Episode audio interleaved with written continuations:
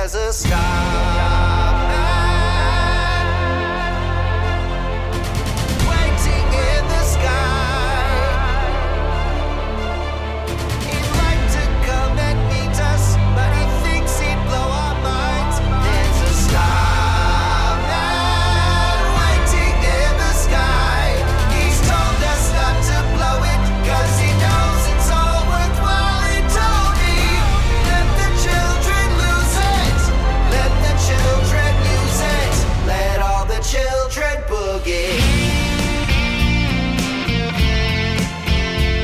Hello and welcome to the Five Star Podcast. My name is Tom Savage. Hope you've had a good weekend. And the final score in that game at the weekend in the Aviva Stadium was Ireland 29, England 10. And it really should have been a good bit more than that uh, when you watch the game back. Uh, I think, as I wrote there at the end of the Wally ratings, Andy Farrell will be frustrated in the aftermath of the game. Um, that's for sure. And I think that's in large part because of the opportunities that they coughed up. Where, I mean, realistically, I think England could have conceded another 20 points, and I don't think it would have been hugely unfair to them on the balance of the game. But I think there was enough here in this game for Andy Farrell, for the Irish coaching team to look and go, if we perform like this against Scotland or South Africa, they could beat us if we duplicate this performance. And I think that's going to be the concerning thing. Um, over the next couple of weeks, as we kind of build to those two really, really big games that are going to be coming right after each other. Now, I think when you look at the the upcoming games, we've got Samoa coming up um, this weekend. Uh, that'll be followed by um, Romania and Tonga, and then we're heading into that South Africa game. They essentially are two other warm up games. I mean that as respect re- respectfully as possible to Romania and to Tonga, but they are two games that Ireland should be winning, regardless of how we play. Um, and and that is uh, an advantage in a way where Ireland will be able to bring Johnny Sexton in after this game against Samoa is done and get him minutes against Romania, get him minutes against Tonga. Uh, but I suppose the big concern for Andy Farrell will be that as well as Ireland played in patches on, on Saturday and, and you know the, the scoreline was fairly emphatic, that we haven't played any of the sides that I think would be a potential bad matchup for us right now. So as a result, we don't know all that much. Like Scotland and South Africa play radically different from England. England at the moment are the best possible matchup for Ireland to play against. Um, they are a team who kicks with a high volume, but their transition defense and transition attack are really bad, real bad. That is ideal for Ireland to play against. Literally ideal, perfect. That's the exact team that Ireland would love to play against because it just creates space and line break opportunities in the exact places that we train for and play in consistently. So that in and of itself is great because you can you know you can run those schemes. Like Ireland you know broke open England on counter transition inside the first ooh, I'd say 10 minutes. They did it multiple well looked like they would they would do it two or three times and then did it for the the try to go 7-3 up. Um and England just kept producing those opportunities and, and kept giving them to Ireland and didn't seem to understand why we beat them back in uh, the Six Nations and brought the same kind of concepts to this game where they never looked like winning it because they didn't understand why they lost to Ireland the last couple of times. Ireland have been in this spot before where we would play the All Blacks um, in the 2000s and the 2010s for the most part, and up until the Chicago game, maybe the, the, the game we almost won in, in the uh, Aviva Stadium, we didn't understand why they beat us. We thought that it was down to, oh, well, you know, they have a better line out of us. You know, maybe they're fitter than us. And, and they can all be valid reasons why you lose. But I think Ireland were much closer to New Zealand um, than the scores would have suggested in the first half of that last decade of the, or the 2010s, the first half of the 2010s. I think we were closer than what we thought, but we just didn't understand how to close the gap. And I think with England at the moment, the biggest thing for them is conceptually, I don't think they understand how to join up the things they're good at into a kind of an over overarching concept as to how to play and how to then win games off the back of that. That's been a problem. I think Eddie Jones was seeing that this cycle um, for the last couple of years up until uh, he got the boot. Uh, Steve Borthwick is kind of seeing the same thing, where I think England have a lot of catch 22s, whereas Ireland at the moment have a system that they believe in 100%, and that all of the players involved are perfectly suited to play and know inside out. That's very powerful. Even if you're not playing well, you will create opportunities because of the certainty that's there. With England, I don't see a whole lot of certainty at the moment at all in anything that they're doing, be it in the roles they have for the, the game plan they're playing, or you know even the, the implementing it mid game. Um, I think Simon Zebo, I didn't actually see this live, but I saw it after the fact where he was basically talking about the difference in energy in the warm up between England and uh, and Ireland. And sometimes warm up logic can be, you know, you, you can get a bad read in it. But I think looking at this England team, I don't think that they believe really that they have a, a system of play here that can beat anybody. I, I think that they are good at a few different things but not at the things they need to be to stitch all those good parts of the game together. I think they have a very good defensive lineout. I think offensively they have a very good lineout as well. That would be expected. Steve Borthwick, before he was a head coach at uh, Leicester, was the lineout coach for England, and it was a very, very strong part of their game um, for a number of years under him. Um, Leicester as well had a good set piece as well off the back of it. That's a certainty, right? They have a really good lineout defensively and offensively when you look at their ball carriers, they have guys who can win collisions and they get over the gain line. They do that pretty well uh, at, at, at, test level. There's a couple of players there who get over the gain line on average more than the average player at test level. And the average team at test level, they tend to get over the gain line quite a bit. The problem is they can't get all those things together in a way that will be a system that they can then make work. They can't stitch together the fact that they have good ball carriers, a good defensive and offensive lineout, and then turn that into a system that can that can win. They've got a number of problems other than that that undermine both of those things. Steve Borthwick, he's a coach who likes kicking. That's I, I've seen on social media that's being held as a bad thing against them. That oh they kick for a certain number of meters or they kick more than anybody else or whatever else. They are not necessarily bad things. Ireland kick the ball an awful lot as well, and they kick it to approximately the same distance as what England do, more or less. Um, it's what happens after it's the problem for England. And this comes back to their selection, their role builds that they have.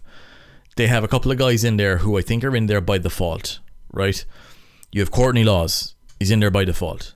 You have Maro Itoje in there by default. They've been looking for somebody to, to go next to Itoje for since George Kruis, you know, essentially retired and they haven't been able to find it. Dave Ribbans was in there at the weekend, thought he was really poor. Um, then you look at their other areas that are back five. They've Billy Vunipola in there because they think we need power, we need power, we need size, and they do, but and not Billy Vunipola's power because I, I don't think he's capable of implementing it in the same way that he used to. Certainly with the game plan that England are playing, and then they have Ben Earl, who I think is actually a decent role fit for what they're doing. Um, and then you look at their at their midfield. I think they have problems there as well. In that their midfield is their chance. Their midfield and their wingers is their chance to balance out their back five, but they don't have guys who can do that. Certainly not in this game. They had Elliot Daly, who I thought had a really poor game, really really poor game for England, and he looks like a fella who's kind of caught in between two stools at the moment, where I don't think they're role on the wing suits him. Uh, I'm not sure if fullback suits him either, and they won't move um, Freddie Steward from there anyway. Um, I'm not sure they like him enough at outside centre. They got rid of Henry Slade, who I think is a better outside centre than Elliot Daly. They got rid of him. They don't want him there. And they're going with power in their midfield. And like they went with Joe Marchant and with Manu Tuilagi. I think both guys had fairly quiet games, although they both had individual carries where they looked good in, in the moment. I, I think that it's um, using those two guys. I think it's in itself kind of Stone Age thinking because they're big direct ball carriers, both of them.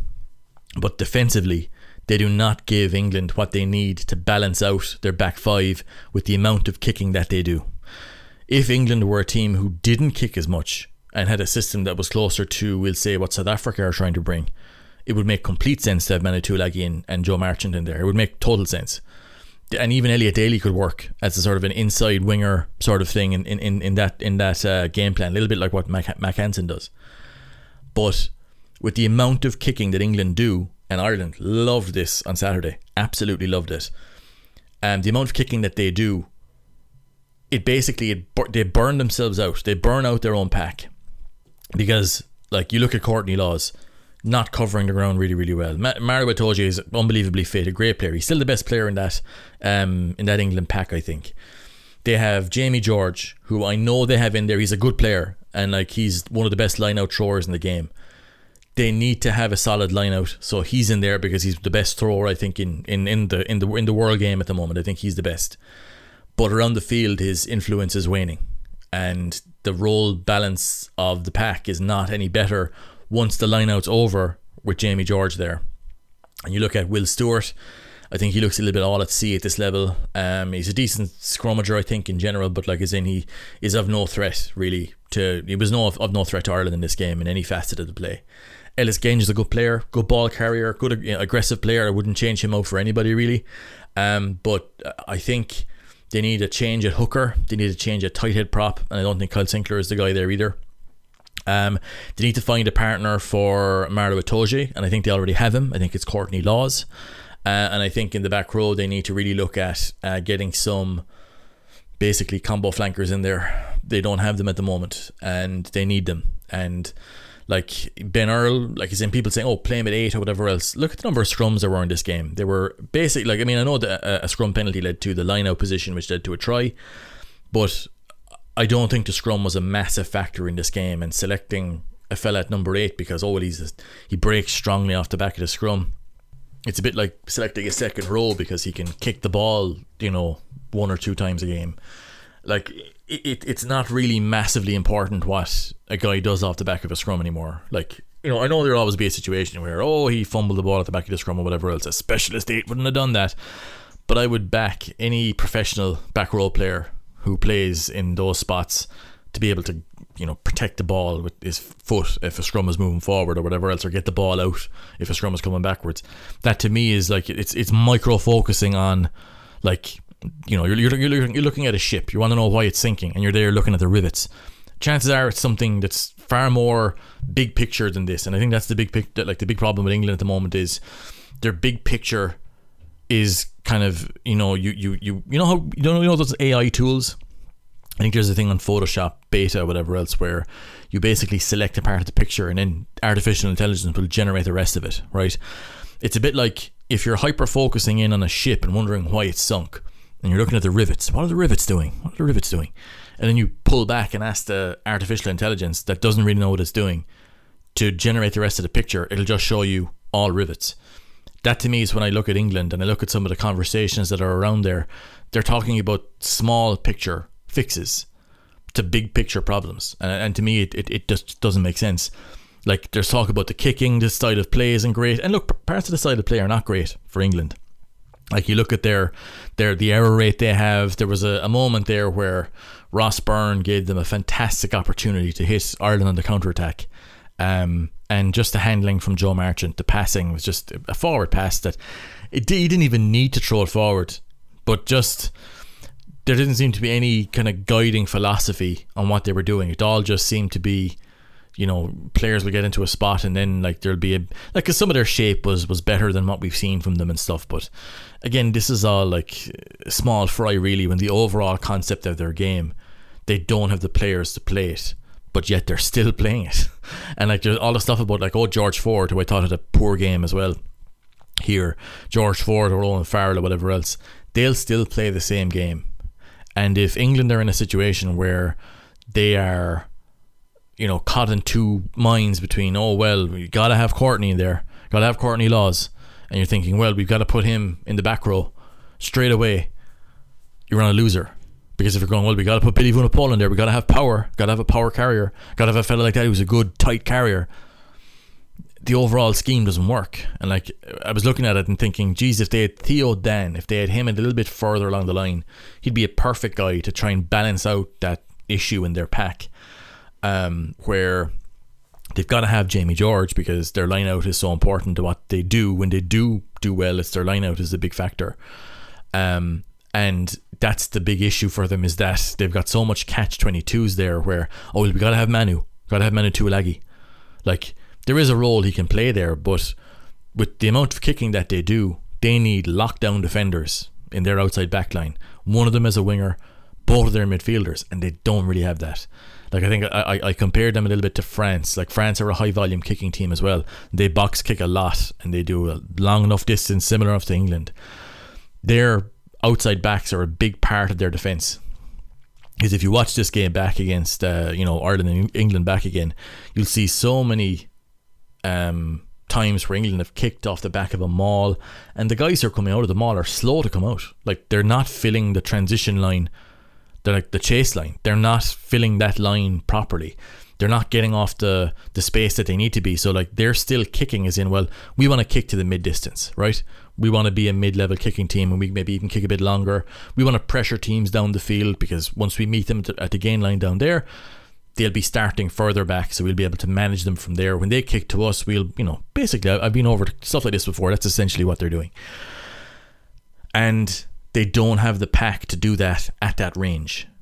So they're asking the likes of Jamie George, Will Stuart, Billy Vunipola, Courtney Lawes, Dave Ribbans to fill and cover a lot of ground that they're not better, like they're not suited to covering. Like they'd be better off like box kicking or like actually taking that that uh, kicking distance way back to try and like but then again there'd be no point in kicking as much as they do if that's what they did so there's a number of catch 22s that they have that are kind of like well we can't do this because of that and then we can't because of that we can't do this. So there's lots of different things that are there and until they get those sorted out i think they'll still they'll have performances like this where they look really really poor and against some teams they'll be able to grind out a win. Like, like I, I think looking back at the game like I was I said to myself that they'll definitely make a quarter final and if they get into a quarter final against whoever they might play be it Australia Wales or Fiji like I would if I'm looking at that if I'm an England fan I'd be looking at that game whatever you do because they, they will qualify like Japan are not the team that they were like Ar- Argentina will be their will be their toughest game for sure but I could still see England winning that game as well I think if they get to a quarter final, they will have no fear whatsoever of any of those teams, Australia, Wales, or Fiji. I think on in a one-off game, even if they're as they're playing right now, they could absolutely beat any of those three teams because all of those three teams have fundamental problems as well. And I think that when that's the case, like that could mask some things, but like make no mistake, the minute they play a serious team, and be, that could be in a World Cup semi-final, they will lose especially if they play like this, and especially if they have a, a, a, a build in their team like this, they will lose. And like that is a fact. And I, I think that the the the more I think that you watch the game back and the more little bits of detail that you see in it, you think that Ireland left a massive, massive win uh, with a big, big, you know, try, uh, score count, try count, whatever you want to call it. Um, they left a lot of that on the table here, and um, that'll be the frustrating thing for Andy Farrell. Like I said, because England are a really good matchup for us at the moment, but there was a number of things that, that stood out to me from Ireland that were just like, oh, well, that that's that's obviously not good. Like the line out, for example, would be, would be the first thing people would look at because you know, messed up lineouts and, you know, turned over lineouts and stuff like that. That's a big problem for any team. But for Ireland in particular, when Ireland were really poor at the start of this cycle, a lot of that came down to our lineout not being what it needed to be. And looking at what we've done on the lineout since then hasn't been remarkable. It's not been like like we didn't need a massively complex lineout to make what we're doing work. We just needed to retain the ball and we've got a good maul as well that we do rely on some illegal you know bits and pieces with regards to that like the the the what you call it the obstruction penalty that we gave away in this game again like I wrote an article that's in the 5 euro tier last week about that obstruction penalty and why we will keep continue to give it away now England helped to exaggerate it a little bit in in that instance but we do it on every maul where we get guys in behind and we we will sometimes be not that far in behind the lifter or the, the jumper A lot of the time, we will go right in behind. If if we go to the tail, we will go right in behind there because it's all happening so quick. The referee is looking at so many different things. It's the assistant referee who calls it most of the time. So when we go to the tail, the assistant ref can't see that. Um, so we get a lot of go forward off the back of that, especially from close range mauls. But in this game, our lineout wasn't great. We coughed up a few, more than a few opportunities that typically you look at Ireland when we're doing really well. We nail those. Typically, Ireland throw a lot to the front, 39% in total. Um, of all of our line out throws go to the front, and I think it's 35% go to the middle, which again, fairly low risk. Ireland, we don't really throw to the tail. We don't really do that at all. Um, because again, that, that's a, a high risk place to throw, and, and you're playing against good teams for the most part. So if you can get that ball to the tail against a good team, you get a great lineout platform. But we don't really do that all that often. Certainly not this year, based on the balance of averages.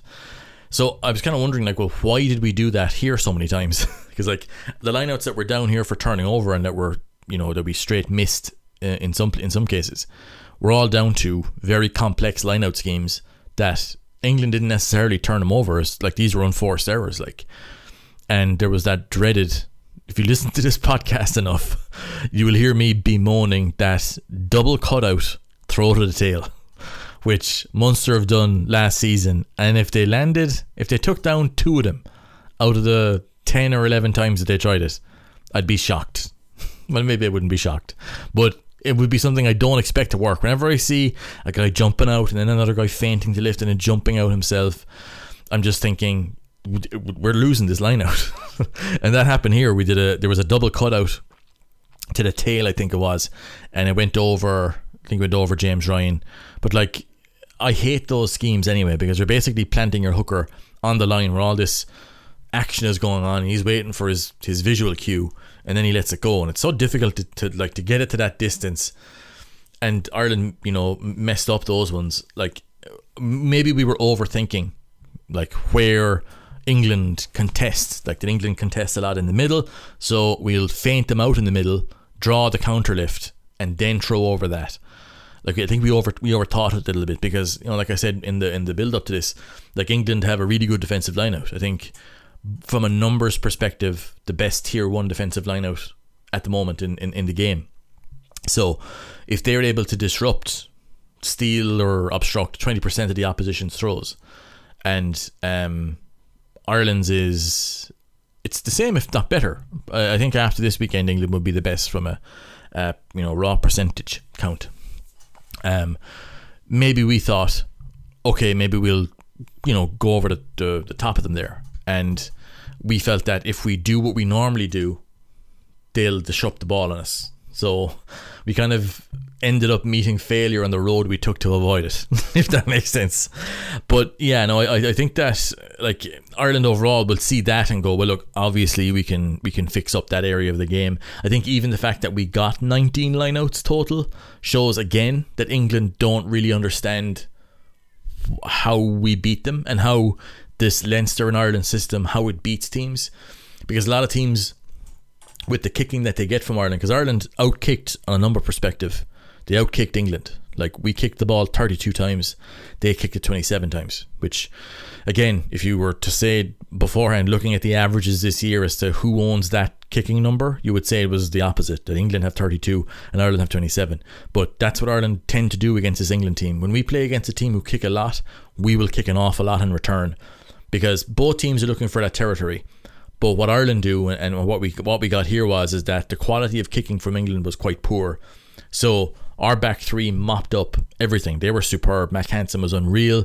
Hugo Keenan again was just just error free. I know he uh, not error free. He did make a mistake for. I think he kicked the ball out in the full. I was shocked.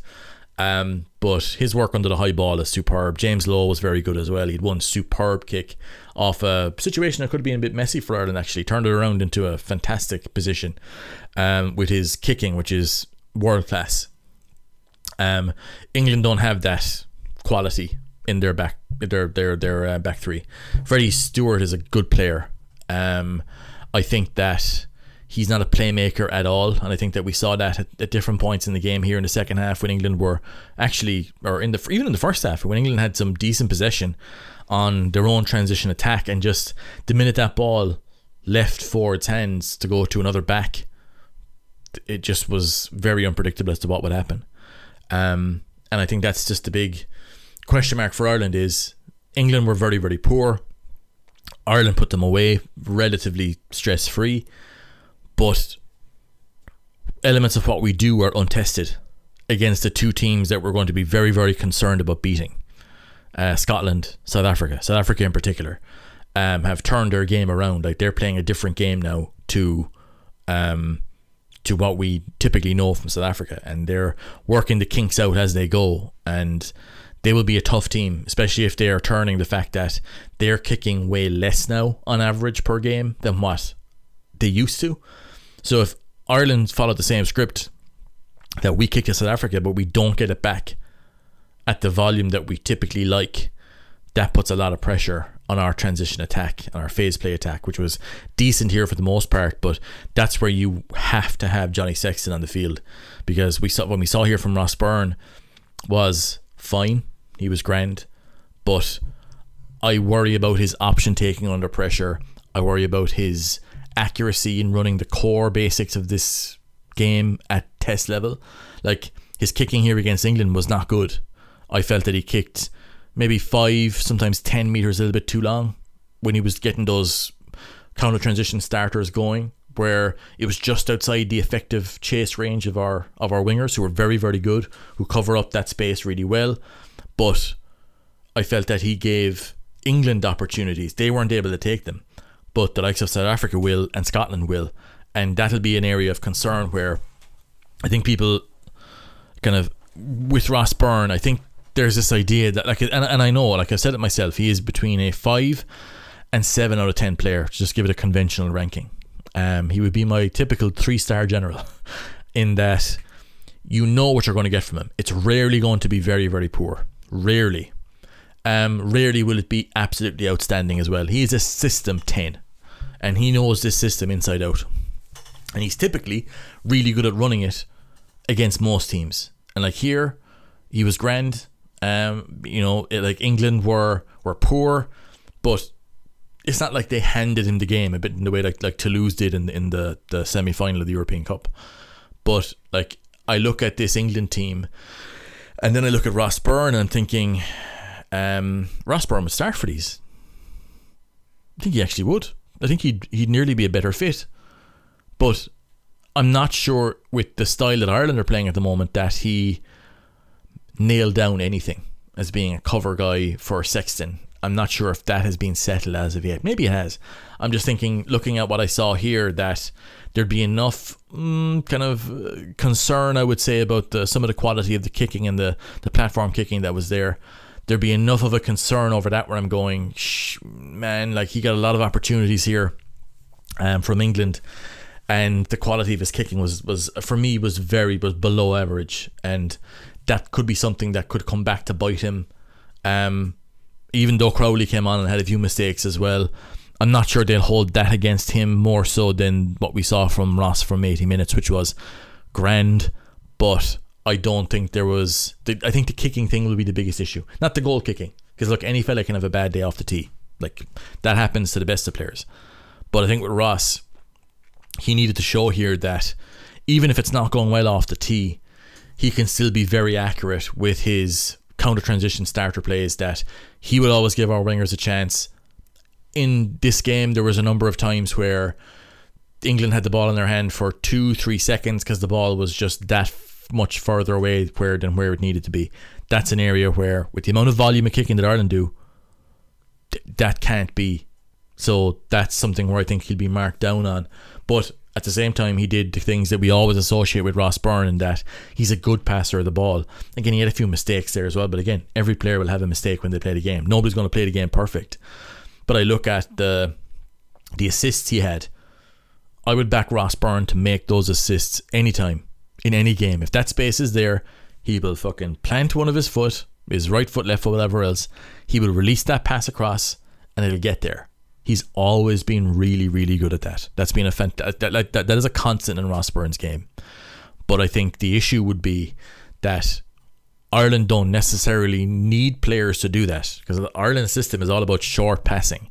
Some of those were kind of off scheme. He found a, he found a space, great, but it's his decision making on transition that I think will be the thing that they'll look at and go. Mm, there's a few moments there where that ball should have gone somewhere else. That you know, because Ireland had a number of opportunities on transition defence, and I, I, to be honest, I don't think took full advantage of it. I think that Ross's involvements off the screen, I think they should have there should have been more of them.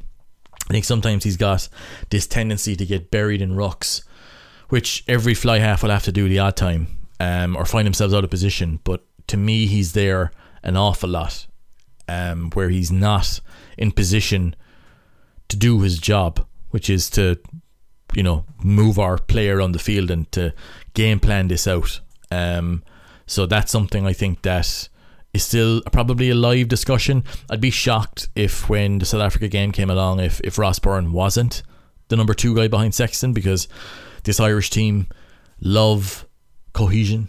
They love going with guys where I think Jack Crowley is currently a better player and a more rounded athlete and has a much, much higher ceiling than Ross Byrne.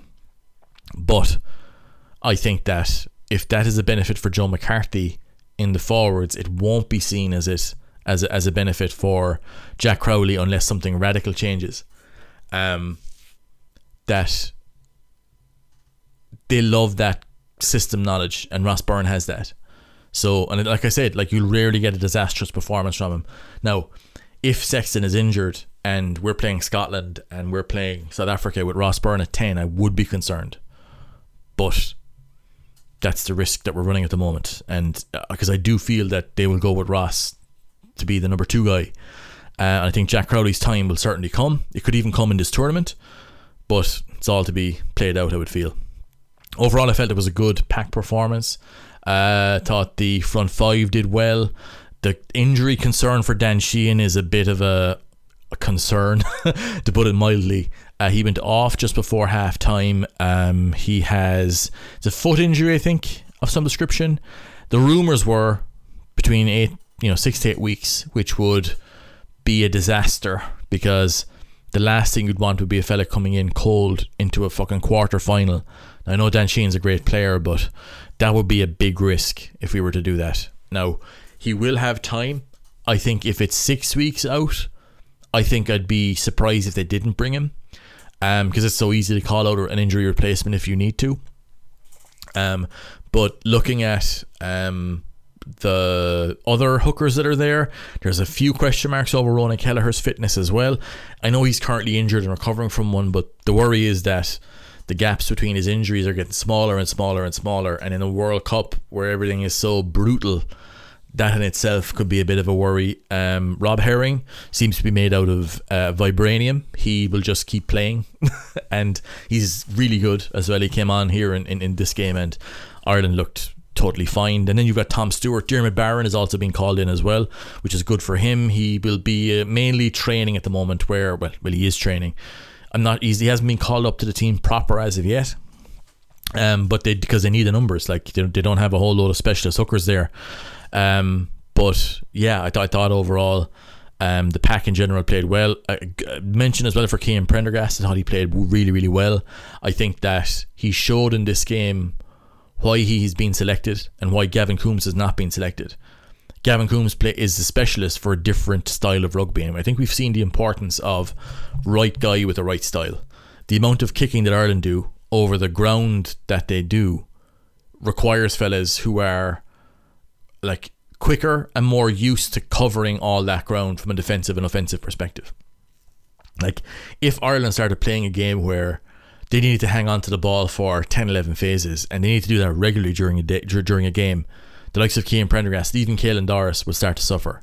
Whereas Gavin Coombes would immediately start to becoming like way, way more valuable. I think Gavin Coombes would be closer to featuring for the Springboks at the moment than he would for, for Ireland.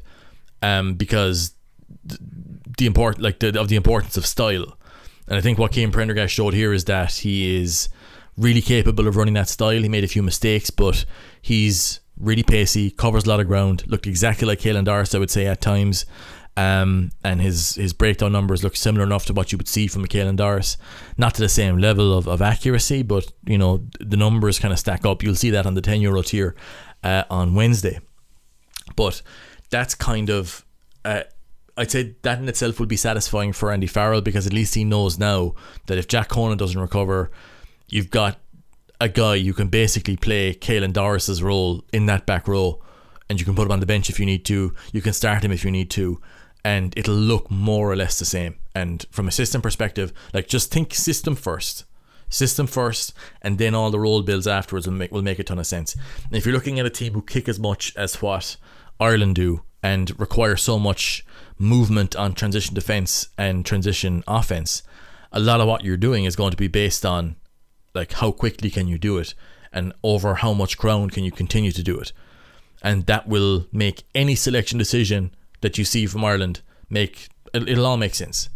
And like a lot of the stuff like I spoke there earlier about how England needed defensive like uh, mindset at um in, in their midfield and outside backs. Like Ireland actually have that as well. Garry Ringrose had a decent defensive game here. He covers a lot of ground, a lot of ground he covers.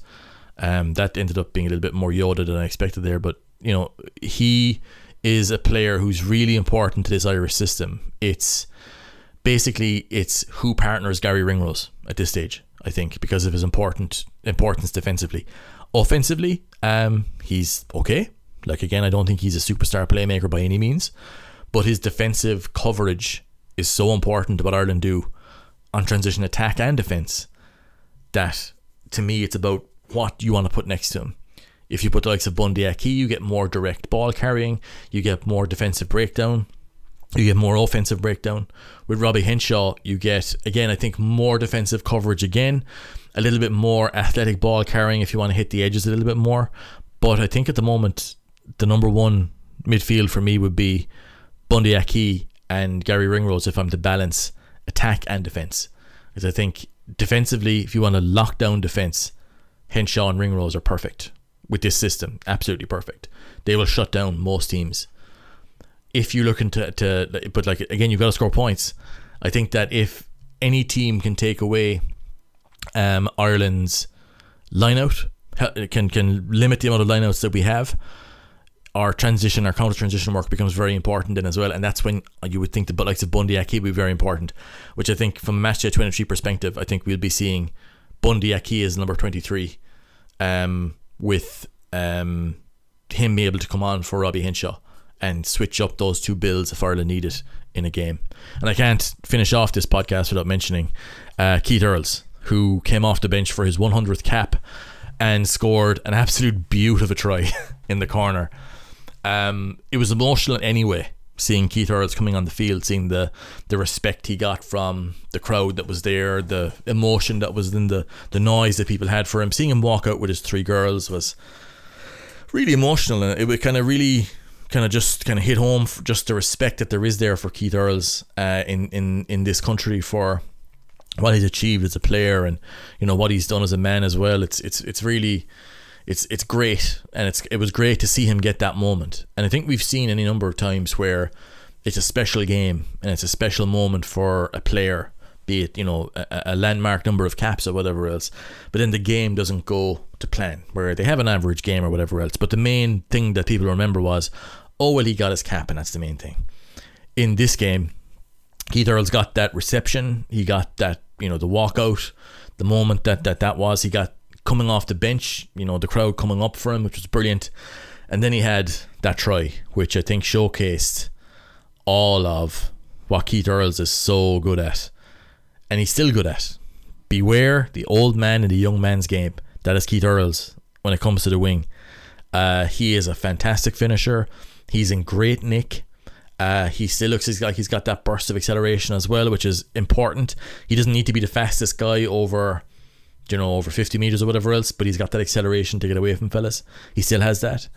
Um, I don't know what he's going to do after the World Cup, but I would at this stage be shocked if he didn't go. I think that out of the backs, I think Stockdale and McCluskey will be the ones to miss out. I think what Keith Earls gives you is experience, which they will want, uh, a big character in camp, which they will want as well. That's important. It might not seem it, but it is important over the condensed sort of, you know, week to week warfare of a, of a World Cup. You need big characters, you need experience, guys who've been there and done it all, as Keith Earls has. So, like, I think that if they can bring him at all, I think they will. Um, fitness wise, I think that yes, to keep stacking up there. Obviously, he'll be under pressure because he's that bit older, but um, it was fantastic to see him score that that try and that moment that he had. I just thought, looking at it, that's the man right there. And like I was putting my little girl to bed at the time, and I see that happening, and I'm just there, kind of going, yes, because she was having trouble going to sleep, and just seeing that moment, and just like I'll remember it because it's not often you see a fella scoring his 100th try from Mun- from Munster and Ireland in his 100 cap for Ireland, um, and his 300th 302nd cap overall, and to score like basically his a, a, a try every three games is something else. Uh, but that's Keith Earls, the man, the Moyross Express, the pride of Limerick City, and again, it's kind of corny, but you'd kind of feel proud knowing that you're, you know, you're you're kind of associated with the same club as he is, which is corny, but I think a lot of people feel that way when it comes to Keith Earls because he's such a, a beloved character. Um, but yeah, Ireland move on. They're in Biarritz, uh, and they are having a few injury worries about Dan Sheehan, as I said. That'll obviously be a big blow. Uh, it'd be a doubly compounded blow if Ronnie Kelleher also doesn't improve. Um, but I think Ireland are in a decent spot. Um, they're going to play Samoa at the weekend. I think a lot of guys will get their, you know, their their fringe guys will get named out then. Um, they'll get a run out ahead of the, you know, Romania Tonga games. I think Ireland will use these next three games to taper and then build to those to that South Africa game, and that'll be the big proving ground. That's where the the pool will be decided, I think. And um, you know, I, I think that we're we're in a good spot. I think that if we can avoid any injuries to key players, I think the minutes that we that, that, that they've banked should be enough for them. Um, you know, heading to, before we even start the World Cup, I think that we'll be happy enough, and I think Ireland will be flying blind to an extent, but we have the advantage in that Scotland and South Africa must play each other first. So one of them will be gravely wounded by the time we play them, and that in itself is an advantage. So I think it's all set up for Ireland to go deep in this competition. I've got a few different articles coming out this week now. One will be on the uh, rebuilding the Big Red Machine on the 10 euro tier, and uh, I've got a few other articles coming as well on the 5 euro tier and uh, on the 2 euro tier for everybody that everybody will be able to see. That's all coming out this week. Uh, thank you very much for joining me. Thank you very much for being a TRK subscriber. Uh, if you have any questions for the TRK mailbag this week on the 5 euro tier, uh, send it in info at TRKings.com uh, with TRK mailbag in the subject line, and I will get to it. So, thank you very much again for listening. Thank you very much for being a subscriber. I'll talk to you again very, very soon.